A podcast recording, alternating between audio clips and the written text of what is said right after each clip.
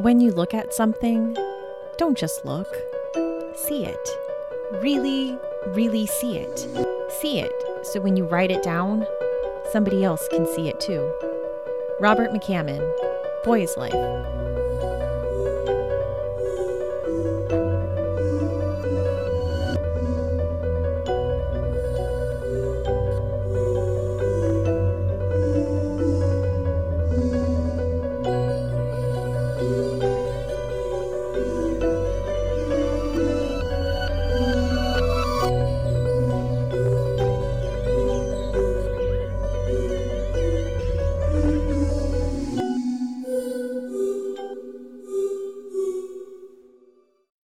To Books in the Freezer, a podcast dedicated to the deliciously disturbing world of horror fiction. I'm one of your hosts, Stephanie. And I'm your other host, Rachel. Have you been searching for a read alike for It or Misery? Do you need a remedy for the book hangover left by reading A Head Full of Ghosts? Well, we've got you covered. Today, we're bringing you recommendations based off your favorite horror books and movies on this episode of Books in the Freezer. This episode of Books in the Freezer is brought to you by Audible. This podcast wouldn't be possible without audiobooks. So if you want some spooky stories told by some familiar voices, try Stephen King's Pet Sematary, read by Dexter's Michael C. Hall, or The Dead Zone, read by James Franco, or podcast favorite Joe Hill's NOS4A2, read by Kate Mulgrew. For a free audiobook and 30-day trial, go to audibletrial.com slash books in the freezer. Happy listening.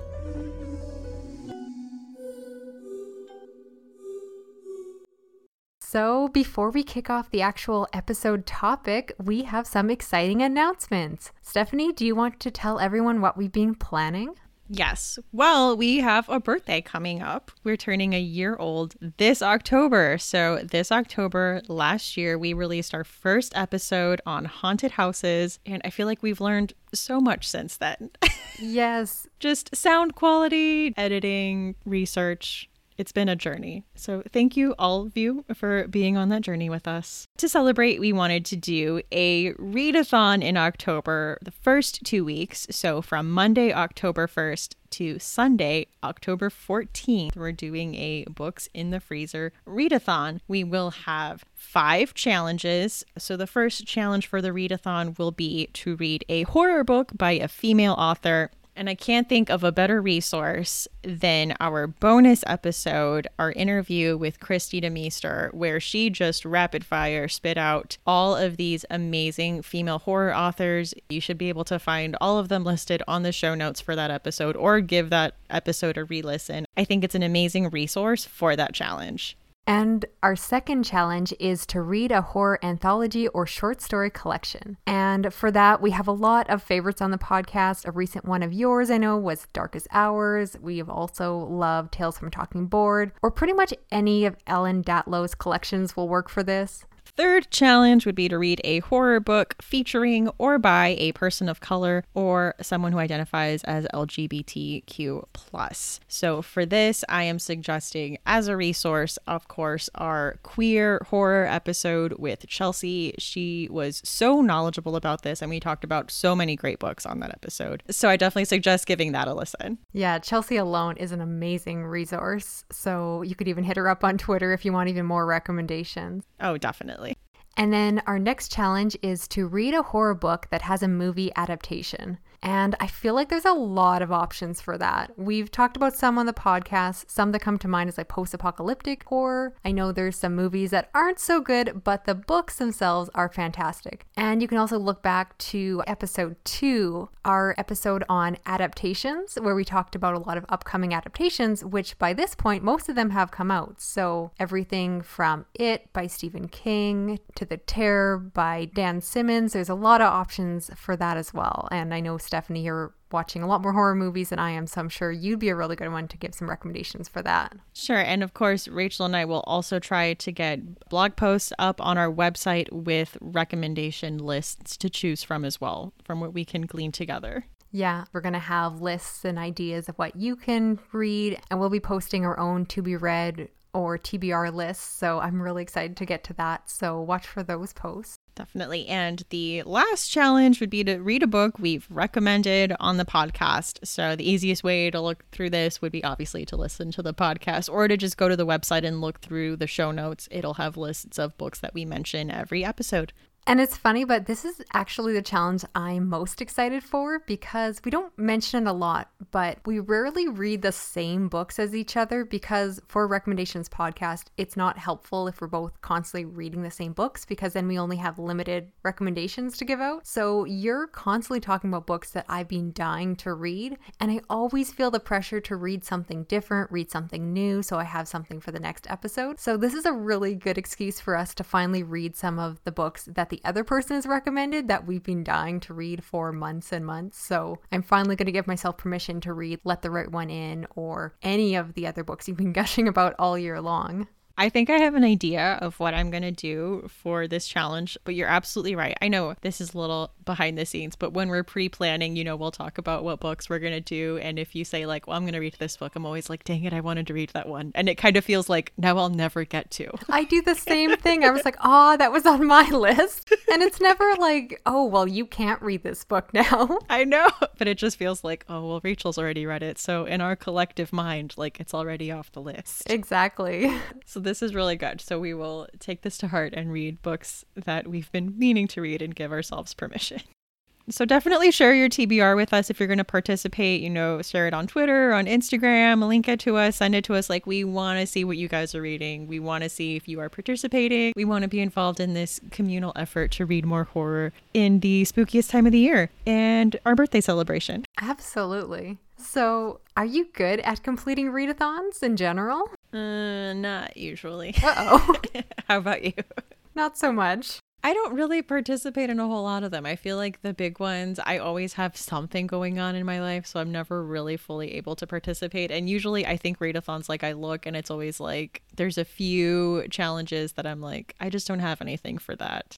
I feel like this one's perfect for us because Yeah. I feel like without trying, it basically is going to capture what we normally read in a two week period. I also like that we decided to do two weeks because we both have jobs and you have kids. So it gives a little bit more leeway. A lot of people can't necessarily read five books in a week, but I think two weeks it's possible. We've definitely recommended some shorter books on the podcast that would be perfect for this. And this just feels really doable. I love readathons. I love making TBRs. That's my favorite part is like planning for it. But the actual completion part, I'm not always so good at.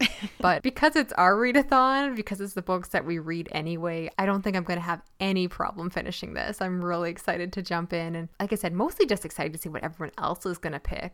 Yeah, no, I'm really excited about this. And I agree. I think two weeks is good because a lot of people, it's just not plausible. A lot of people don't live a life that allows you to finish five or seven books in a week. So this is still, you're allowed to live your life and go enjoy the beautiful, spooky season of autumn and get some spooky reads in. Absolutely. And for this, we will also be doing an Instagram challenge that I'll have up too, and that'll be hashtag FreezerBook October if you want to participate and take Bookstagram pictures for each of the challenges. A lot of them will be topics that we have done episodes on, so like haunted houses, small towns, creepy kids. And I don't want to discourage anyone. You don't have to be like a professional photographer to do Bookstagram. It's definitely just like participate. I have a feeling you said that last line because you're talking to me, because we've discussed it before. I love Instagram, but I feel like I'm really bad at it. I have never actually done an Instagram challenge because I'm always too nervous to put out my pictures because everyone's always looks so professional. And then when I take a picture for Instagram, for anyone who follows me, you'll notice that I take a book, I put it on the ground, sometimes I put like a cup of coffee next to it, and I take a picture. And it's kind of lackluster a lot of times. So I was actually going to bug you. Like, do you have any like recommendations or like what are your like tips for being a better bookstagrammer? Because I'd say of the two of us, you are miles ahead of me for how your pictures come out. And I should point out that you do 95% of all the Instagram pictures that go on our official Books in the Freezer Instagram account. For anyone who wonders how they all turn out so nice, it's all you. Let's just say I contribute very little to that account. Well, thank you. I don't think I'm professional by any means. Like, I feel like I look at all of kind of the bigger bookstagrammers and I'm like, oh, your pictures just evoke this sense of coziness, like spooky coziness that I love. Oh, I know. Once I discovered the horror bookstagram community, I fell in love and then wasted a lot of time on Instagram. Like, how are there like coffee cups and sweaters and spider webs? It's all just lovely. I would say outdoor light for me, if you can find a place where you are getting any kind of outdoor light that definitely works better for pictures. So that is why when it is warm enough, a lot of my pictures are outside. Ah, I never noticed that. I'll have to look a little bit closer. Yeah, a lot of my pictures are like, here are my plants. And then do you actually have props that you bought specifically for Instagram? I always wonder if people just happen to have like skulls sitting around their home or if they specifically buy them for their pictures. No, I buy them for the Halloween season. It's funny because I have two or three tubs full of Halloween decorations and like one tub of Christmas decorations. That's hilarious. you got your priorities. I like it. Yeah, so I have a lot of Halloween stuff. I have a lot of like crocheted spider web tablecloths. I have a lot of skulls. I have like bleeding candles and candelabras. Do you do a giant Halloween party every year? Yes, I do. I'm the only one in my friend group that's into Halloween, so it's kind of my responsibility to make sure people don't just pass it by. so I make it worth it. Oh, that sounds fun. I was thinking I'm going to have to do some Halloween shopping this year. And yeah, I was selfishly thinking about doing it just to get some props for Instagram. I feel like a lot of good props are just like fake plants from like the Dollar Tree, just like peeking out of the corner just for that like texture. Like white sheets and like a cup of coffee, just like a very well lit picture like that. Yeah, I need to study them more. I do that when I see a picture that I think could be doable or like I find really inspiring, or I'm like, that's a really good picture. I'm impressed by that. There's a bookmark icon that you can click on the lower right hand corner, and I save those and I kind of have like an inspiration folder. So I do that when I'm like, oh, you know, like I really liked how they laid them out this way, or that they're stacked this way, or playing with props. I know podcast supporter Emily is one of those amazing horror bookstagrammers. So if anyone hasn't, I would definitely recommend they check out her Instagram account, which I believe is book.happy. Yes. And maybe she can like chime in and give me some coaching tips on how to up my game before the Instagram challenge starts. Because I'm definitely going to participate. I can't ignore this one if it's our challenge. But I'm a little nervous that everyone's going to school me with a really fancy picture. So don't worry if you're nervous about going and participating no matter how bad your pictures look, Rachel's will look worse. So don't you worry. It's about the effort and it's about spreading the horror love, guys. That part I can do. So now let's move to our actual episode topic, which I mentioned at the beginning, but we wanted to mix it up a little bit. So we're not going to be discussing a particular subgenre of horror today. Instead, we're going to be doing a recommendations based episode where we're going to say if you like X book or movie, we recommend that you read book Y. And I'm really nervous for this episode, if I'm honest because I love reading read alike lists. Like online, there's always lists saying, if you like this TV show, here's 10 books you should read. I love reading those lists, but the compiling part makes me very, very nervous. How about you? I feel the same way. I do love reading those, but I think some media isn't comparable and it's tough to pinpoint like what exactly people like about certain things. Because I mean, we kind of do that for the podcast. We're like, these books have this in common, so we shall talk about them together. But there's something different about, like, well, if you like this at all, then you will like this. So I think it's kind of us having to be like, well, if this is the aspect that you liked out of this, then you will also enjoy that aspect in this. But I agree, it's also like nerve wracking. Oh, it's so subjective. I did a video like this a while back on my YouTube channel saying, if you like this book, try this other one. And I don't think I'd ever gotten so many negative comments saying, that's a terrible recommendation. Those those books are nothing alike, things like that. The classic example that you see on every book marketing is this book is the next Gone Girl, or if it's oh fantasy, oh it's the next Harry Potter. and I really, really hate those comparisons because to me, they put those labels on there for all the wrong reasons. And I've not once found a book that's compared to Gillian Flynn's books that actually captures what I like about her books so much. Yeah, you can't just tell me a story about a husband and wife that are shady and keep secrets from each other and say it's like Gillian Flynn.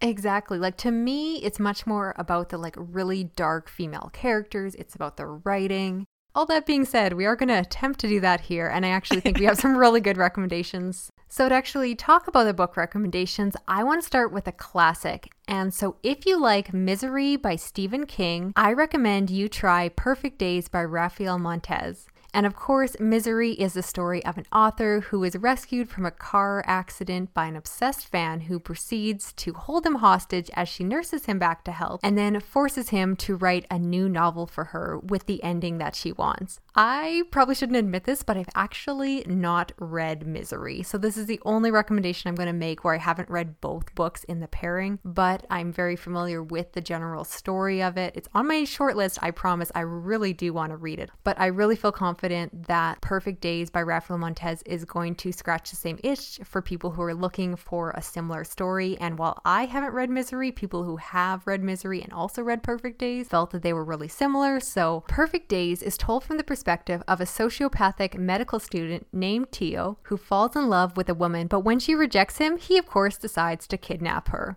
This woman is a writer, so Teo justifies this kidnapping because he believes he is encouraging her to write her screenplay, and he ends up taking her on this road trip across Brazil and goes around visiting all the locations that she wrote about in her original screenplay. This novel is translated from Portuguese because the author himself is Brazilian, and it was one of my favorite books of last year, so I have mentioned it before, but it's worth talking about again. It is technically marketed as a suspense or thriller, but I feel feel it could be just as easily marketed as horror, and I just think it's a really good comparable story to Misery. Obviously, you can hear from the synopsis that it deals with very similar subject matter. An obsessive person who basically kidnaps someone else. You have the layer of the author, or in this case, the screenwriter. And it's just everything I love about fiction. I have a strange thing about really enjoying stories about kidnapping. It's one of my buzzwords is anytime there's a story with a kidnapping,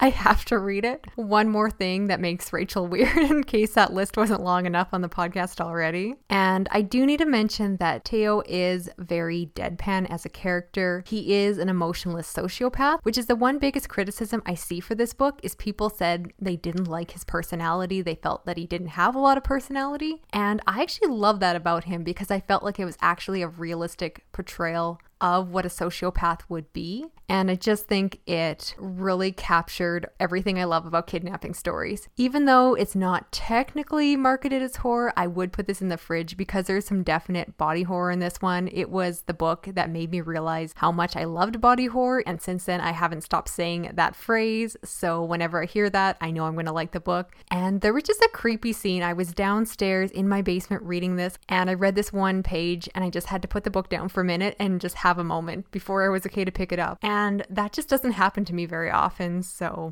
it's just such a good one. I don't think you've read this one, have you? No, I haven't, but I do love the cover with like the open silky suitcase. It's like very eerie, but like minimalistic. Exactly. It's actually such a pretty book. So it's yes. deceptively dark, which may be some of the reason that not everyone loves it. It actually has kind of average ratings on Goodreads. You either love it or hate it. And I think people see and they're like, oh, it's a road trip story. It's about a couple. and it goes to some very dark places fast and then it gets darker. I remember someone described it as like grim and depressing. And I was like, huh, I never really thought about it that way. But when you actually think about what happens in the story, I'm like, yeah, yeah, that is not a happy read. There is nothing nice about this book. So, my next comparison is probably the one I'm most nervous about because I think when I say it, it sounds like it's such a stretch. But the similarity with these two books is the tone of the story. So, if you like A Head Full of Ghosts by Paul Tremblay, I'm going to recommend Broken Harbor by Tana French. No, Broken Harbor by Tana French, number one, is technically a mystery.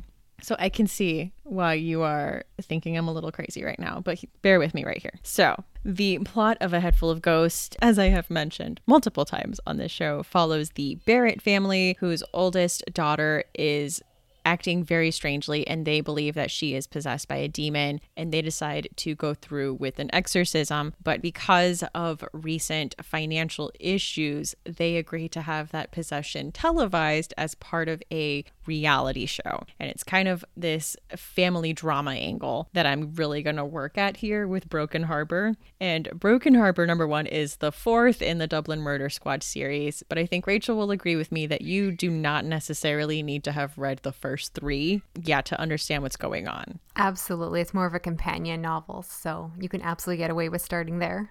Yes, because she also follows a different main character every time. So they're not going to be referencing things that you don't understand. So Broken Harbor is following a detective named Scorcher Kennedy, and he has basically a perfect solve record and he usually takes on training the rookies. So he is training a rookie for this case and he gets called to this house in what would be this nice neighborhood, but because the recession has just happened, most of these houses are empty. This was kind of a housing development that was built up close to the beginning of the recession. So it's a very eerie setting. So most of these like really nice houses are empty and there is a multiple homicide with a family with two young children. So I know it sounds odd, but believe me when I say the tone of the story and just really getting into the characters' heads and the things that people do when they are under financial pressure and how that plays within a family and within relationships, I think is very fascinating. And I think is really what makes these two comparable because Rachel said it too. So Rachel read Broken Harbor first and then read A Head Full of Ghosts for the podcast and immediately messaged me and said, I kind of see why you like Broken Harbor. Yeah, it made perfect sense to me because I'm actually really confident in this comparison because I think that they're so similar in tone and just the focus on the breakdown of the family, particularly during financial hardship. So when I started reading A Head Full of Ghosts, I was like, oh, of course you love Broken Harbor. This is so similar to it. And there's reasons I'd compare them that we can talk about. And there's other things that obviously would be spoilers between the two. But mm-hmm. I really would safely recommend either one of these. And I should mention, like with all the books we're recommending, you can absolutely do the recommendation in reverse. So for anyone listening to the podcast who say I've read Broken Harbor, if you enjoyed that, you should absolutely go and read A Head Full of Ghosts. Even if you're one of our listeners who doesn't actually read as much horror as others, you will love Paul Tremblay's book. It's an amazing reader, in my opinion. I think it's a really good recommendation. So I second that one for sure. Okay, I'm good. I have your support. Absolutely. I got your back on this one. So, my next read alike is if you like scary stories to tell in the dark, you should try Corpse Cold, a new American folklore written by John Brhel, Joseph Sullivan, and illustrated by Chad Wehrle. And of course, Stories to Tell in the Dark was written by Alvin Schwartz and illustrated by Stephen Gammell. I understand that there's other illustrated versions, but everyone says like go and read the original with the original artwork, which is definitely the creepiest. I actually never read them as a child. I was really sad that I never got to, so I read these as an adult, which honestly was a little bit underwhelming only because I was clearly way too old and reading way too much horror to properly gauge the creepiness of a book aimed at little kids. Did you get to read this one as a kid? Oh, yeah. I would go to my middle school library, like in the sixth grade, and sit crisscross applesauce in front of the section where these books were at and just read them multiple times, just over and over again. Why am I not surprised? This is maybe a bit of a cheat of a comparison because the fact that Corpse Cold was written as the adult version of Scary Stories to Tell in the Dark. The authors actually went out of their way to create a Kickstarter campaign because they wanted to create a book that had a similar feel and tone. And these stories are definitely targeted to adults, they have more mature themes, but I think they did a really good job of capturing some of the atmosphere around those original stories. And so there's 20 unique stories in the collection and there's a good range of variety. They're not all the same type of stories and basically each one is only a couple pages long and always ends with a twist or a spin on a very classic kind of horror story. So there is like a haunted hotel, but there's just a little bit of twist at the end. And I love so many of the stories in this collection. A couple of my favorites. One is about a bachelor party gone horribly wrong. And another one explores the dangers of the dark web and the fact that no one is truly anonymous online. I also love a story about a man who decides to crowdsource his own mother's funeral, which of course is a really good nod to the fact that the whole collection was originally crowdsourced. And I have to talk about the illustrations. As I mentioned, they're all done by Chad Wehrle and they're done in this black and white drawing style and it's just very creepy. I think it's very reminiscent of the original stories, but at the same time very unique. He certainly has his own style and I'd say the collection itself is fairly room temperature, but the illustrations definitely up the creep factor for me. I found the stories chilling and creepy. And something you would really appreciate, Stephanie, I know we talked about in a different episode, is that at the end of the collection, there was a whole write up on the inspiration behind each of the short stories and where they came from, where they were inspired from. I thought it was just fascinating. Oh, I love that. I know we talked about that with Ghost Summer, and this did the same thing. And I just thought it was brilliant because I always want to know and I never get the answers. So, again, if you like scary stories to tell in the dark, I recommend Corpse Cold New American Folklore by John Brhel, Joseph Sullivan, and illustrated by Chad Wehrle. That is a mouthful. So, my next recommendation was probably one of the ones we got asked about the most. So, this is if you like Stranger Things, which Stranger Things has so many facets to it that there were so many directions I could go. Like, I could have recommended Disappearance at Devil's Rock because it has that mother son disappearance angle if you liked the Winona Ryder plotline. But I am going to go with two books that capture different things, I think, about the show. So, my first pick is Boy's Life by Robert McCammon and Meddling Kids by Edgar Cantero. So, with Boy's Life, what my similarities with it were were the young child protagonist, the supernatural elements, but most of all, I would say the nostalgia. So, Boy's Life follows a boy named Cory Mackenson in Zephyr, Alabama in the 1960s. He and his father witness a car plunge into a lake. His father is shook up by the event and he comes face to face with a sea monster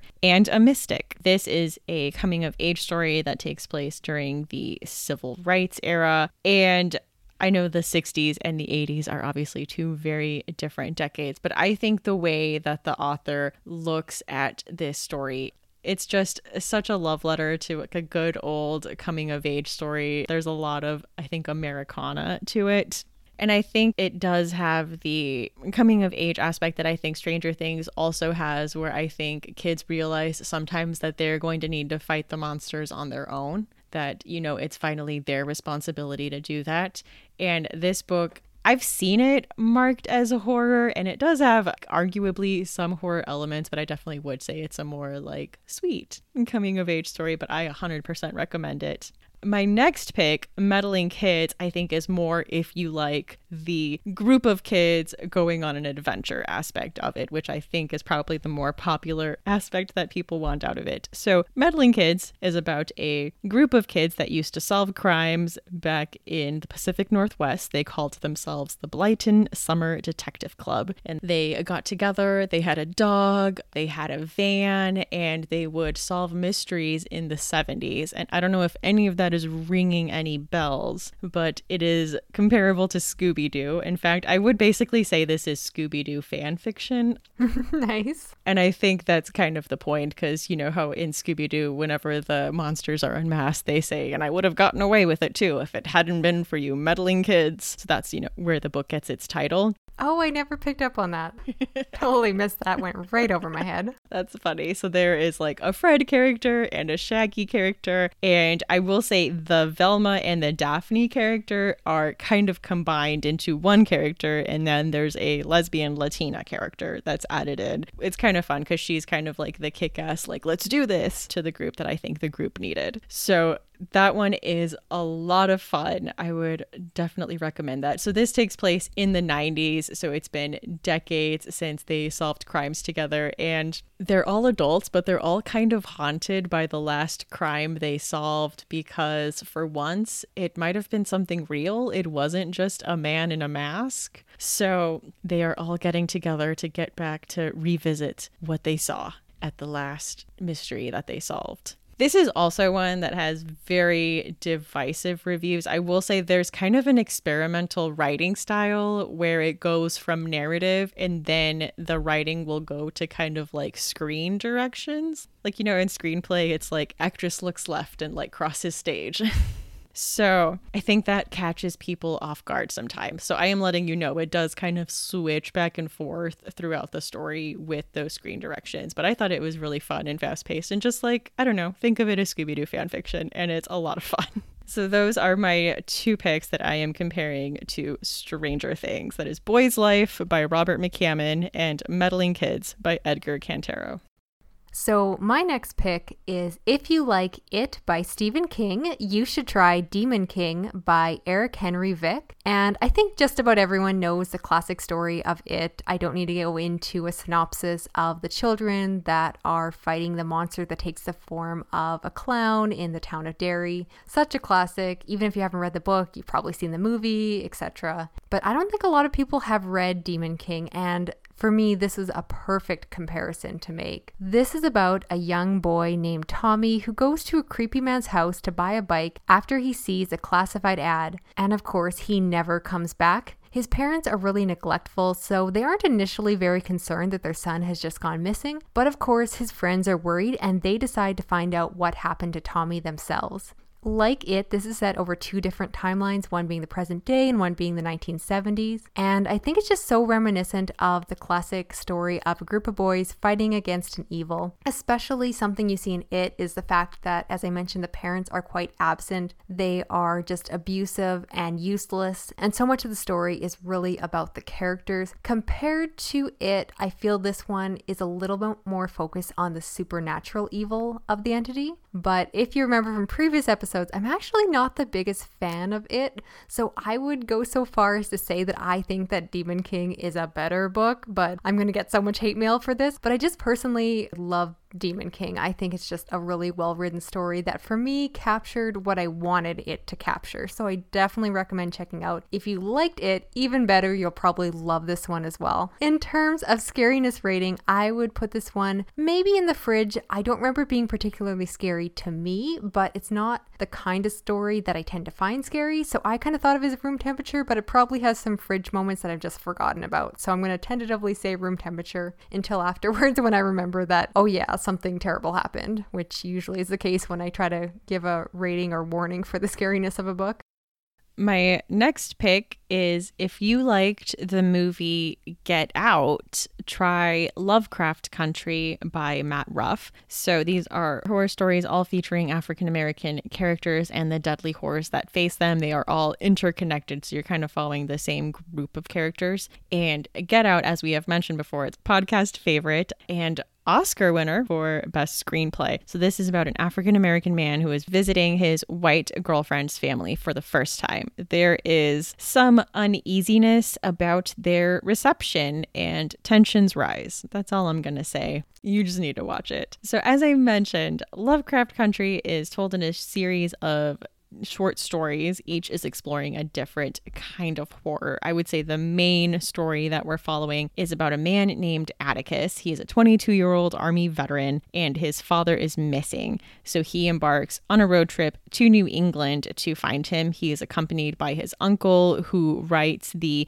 Safe Negro Travel Guide because this is all happening in Jim Crow America. And there are so many precautions that they have to take in certain places that won't serve them or won't let them stay at their hotels, and certain places that are just dangerous and evolve into a very fatal lawlessness. And that story is so tense. And unfortunately, you know, parts of it are still relevant today. And there are different short stories. We are following different characters. And as I mentioned, they're all kind of doing this different kind of horror. But what I really love is that the real life is often a lot scarier than the supernatural elements. So, like for example, there is a haunted house story, and this woman who is alone moves into the haunted house and there is a ghost that is kind of moving around and messing with her stuff. But one of the biggest issues she has is there are white people that don't want her there and are trying to break into her house and hurt her. So that is definitely like the bigger issue. So I just thought it was something that he did really well. I also think this is a great comparison because this is a book that Jordan Peele himself is adapting for a miniseries on HBO. So I think Jordan Peele himself saw that it was a comparable work that he wanted to do, and I am so excited for that adaptation. That sounds so good. I haven't read Lovecraft Country, but from everything you're describing, I think that's going to be a really good match. And yeah, I think if your tastes match up with Jordan Peele, I think you're in good company there.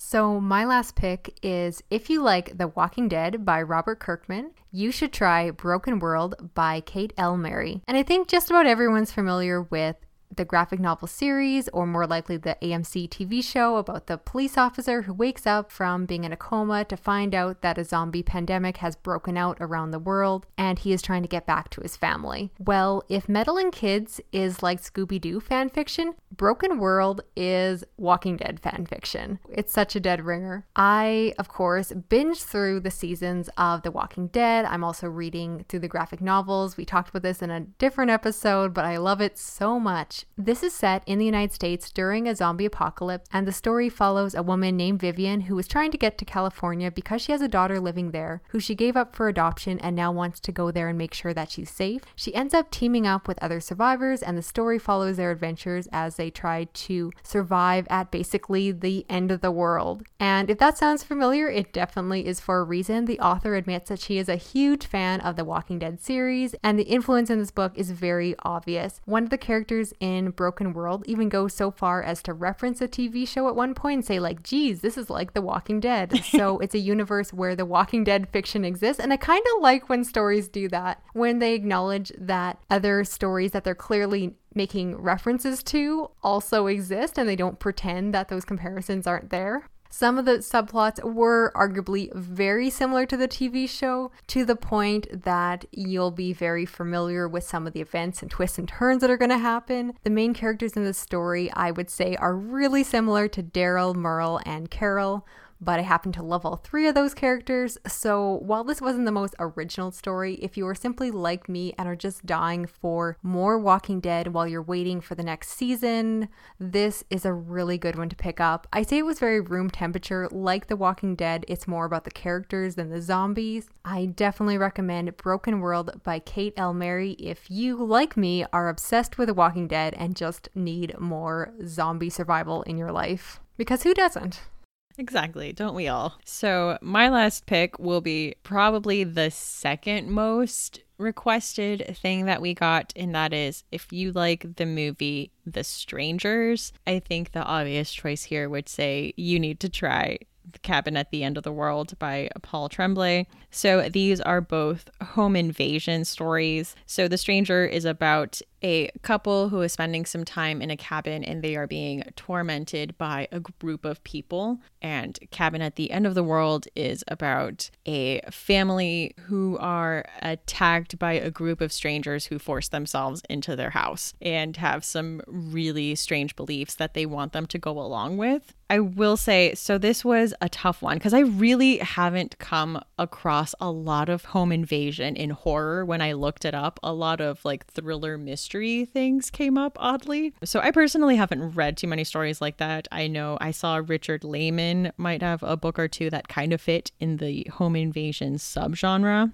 So I really loved Cabin at the End of the World, though I will say there wasn't as much of the cat and mouse games that I think happen often in home invasion stories. There wasn't kind of like people were taunting them. So instead, I will recommend a few movies. I will say, I know Rachel just watched this recently. I will recommend the movie Hush, which is about a deaf woman who is a writer who lives in a secluded cabin, and there is a man that comes in and breaks into her house and just the antics that go on there. That movie is so tense Oh, yes. I just watched this after reading Cabin, and it really filled that same void for me. It was so stressful in the best possible way. I really, really like home invasion stories. So this one, yeah, just fit the bill.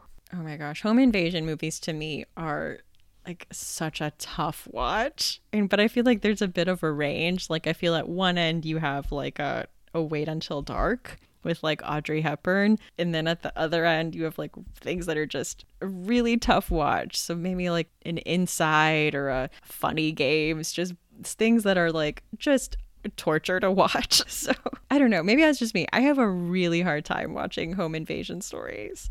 Hush worked great for me. And I was saying to you that I really liked the fact that she seemed like an intelligent character. Certainly she was in a tough situation, but I felt like she actually made some good choices and like locked some doors at key moments. And I was like, oh, that was a good idea. Yeah. Maybe it wasn't so smart if she lived alone in the woods as a person who couldn't hear that. Maybe she was putting herself at a disadvantage to start with it's one of those things like i appreciate her not letting her disability define her but i as a person just am against secluded cabins just as a rule. Yeah because you've watched too many home invasion movies exactly and there's that extra level of tension that was in hush because of course you see that the man is like creeping up to her but even though he's yes, being quiet like she just right. doesn't hear anything like unless he makes a vibration or something so there's a few moments where he's like watching her and oh i got goosebumps. I was so freaked out. Oh my gosh, when she was FaceTiming her sister.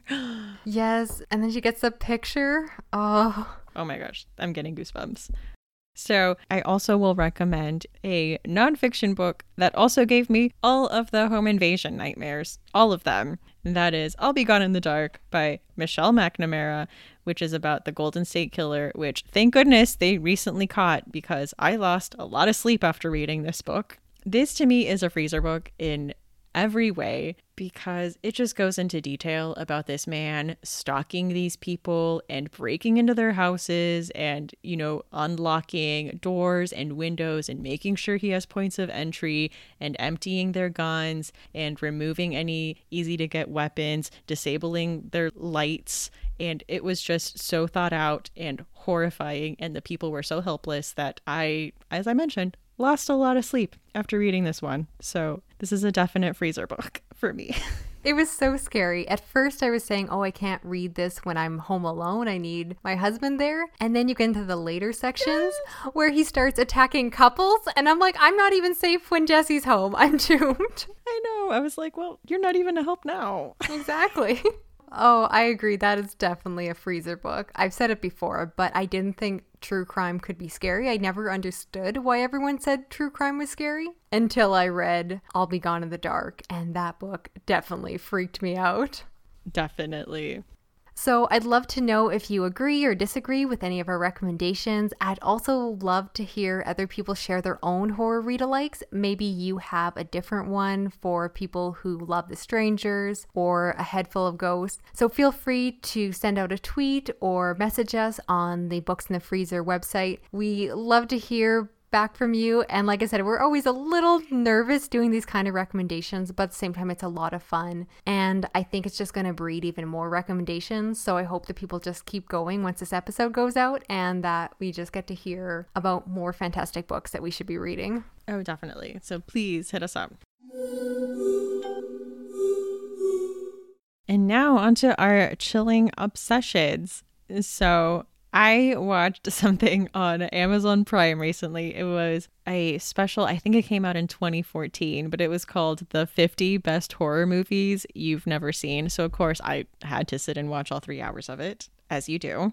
So, for listeners out there that grew up watching VH1, when they had those countdowns that were like the 50 best things about the 90s or the 80s or the 70s, and they would talk about what the thing was and then have a lot of pop culture people in and out adding their two cents about what made that thing great. This was a lot like that. And you can tell this was televised because they would outro it and intro it for commercial breaks. So they would be like, stay tuned for more 50 best horror movies you've never seen. And now back to the 50 best horror movies you've never seen. Which is always so awkward when you're watching it in the streaming service. yeah.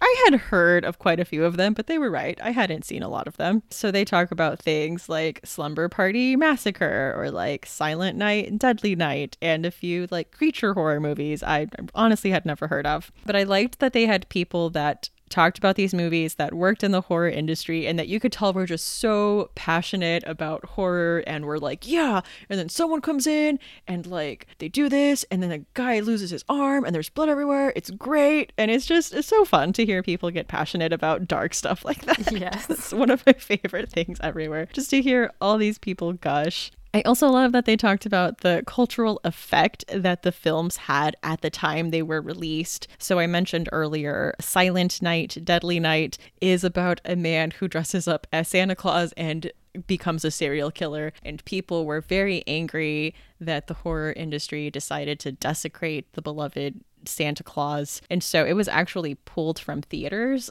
Oh, I love those controversial ones. Yeah, but then it ended up having, you know, such a cult following that it had a couple sequels. It was so funny just to hear, like, and of course, people were outraged because of this, this, and that, or movies that did not do well in the box office, but, you know, got a second life through VHS rentals or what have you.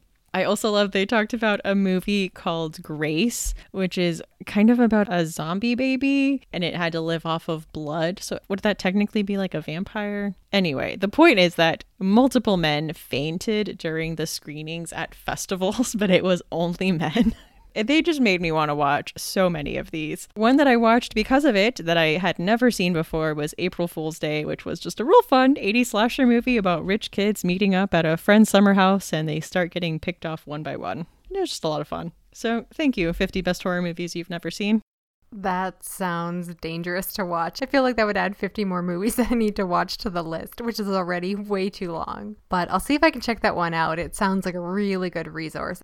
So, I want to talk about The Shape of Water, which is a movie I have been dying to watch since before it was released. I'm usually not so up on the movie scene, but I heard about it when it was still going through film festivals, and I just thought it sounded amazing. And this is about a mute woman who works as a cleaning lady in a secret government laboratory during the Cold War. When the facility brings in a strange amphibian man that they captured from the Amazon River, this woman forms an attraction to this merman and begins to communicate with him through sign language. When the government decides to kill off the creature, she enlists the help of her friends to help break him out and release him into the water. I think most people are at least familiar with this one because it won four Oscars, including Best Picture. And the reason I was so excited to watch it is because it's directed and written by Del Toro, who is a personal favorite of mine. I personally love Pan's Labyrinth. It's one of my all time favorite movies. I do need to say that this is not a traditional horror movie. A lot of people will instead describe it as more of a dark fairy tale. I've also seen it described as a romantic dark fantasy, and it definitely does have some romance in it. But at the same time, as you would expect, Del Toro brings the darkness of humanity into this story. So there are some very gruesome and dark scenes. It's really a story that plays with the idea of the classic monster story, but unsurprisingly, it's the people and not the monster that are the real cruel beings. I would say that it was quite predictable. I did see where it was going, but I still enjoyed the ride so much. The cinematography is amazing. I thought the themes were beautiful, really looking at class and what it means to be human. But I do need to say it's not for everyone. I watched it with my husband and he hated it. So I do need to give a warning that while I loved it, you have to decide for yourself if it's for you. He was really weirded out by the amount of fish sex in this movie. he said, I didn't expect so much fish sex, but to be fair, how much do you normally expect in a movie? So I am setting the expectations that there is some. So at least if you decide to watch it, you know that going into the movie and are going in with your eyes open. All that being said, I still loved it. Wasn't a perfect movie, but I really see why it got all of the Oscar attention. I think it's beautiful and dark and just gave me all the warm and fuzzies in the best possible way, kind of as close to a romantic movie as I normally would watch, but with, of course, a giant sea creature in the center of the story because that makes it a good, you know, Rachel movie. so, that, of course, is The Shape of Water, and I personally recommend it if it sounds up your alley. I still have to watch that one. I'm not actually sure how you'll feel about it, so do let me know if you pick it up. I will let you know.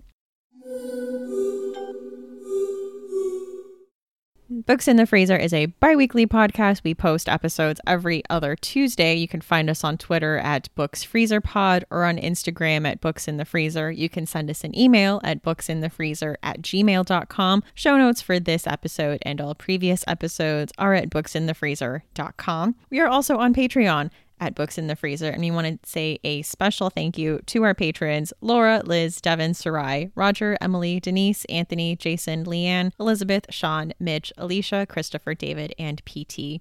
If you're looking for a free way to support the podcast, be sure to leave us a review on a podcast app like iTunes or Stitcher or whatever you use. It helps people find us. So we have some recent five star reviews from iTunes highly polished horror fiction show by Runs for Books. They say, Horror fiction fans rejoice. This podcast is a real gem. Hosts Rachel and Stephanie bring the same polish from their YouTube channel to these discussions about horror books. Each episode focuses on a specific topic within the broader context of horror fiction, topics like possession stories, haunted houses, and small towns. I'm amazed how they're able to keep each episode fresh and always find new titles to recommend. It's a testament to the state of horror fiction right now that there's so much variety to choose from, and to the hosts that they read so much much of it. I hope they're able to keep this podcast running for a long time. It's quickly becoming one of my favorite bookish podcasts. As a bonus, they've even had a few author interviews. Rachel and Stephanie are both fantastic interviewers, and the conversations have been unique and entertaining and have avoided your typical run of the mill, boring interview questions. They've been able to strike a perfect balance between professionalism and easy conversational style, something that is hard to do. More of these episodes, please. Thank you so much.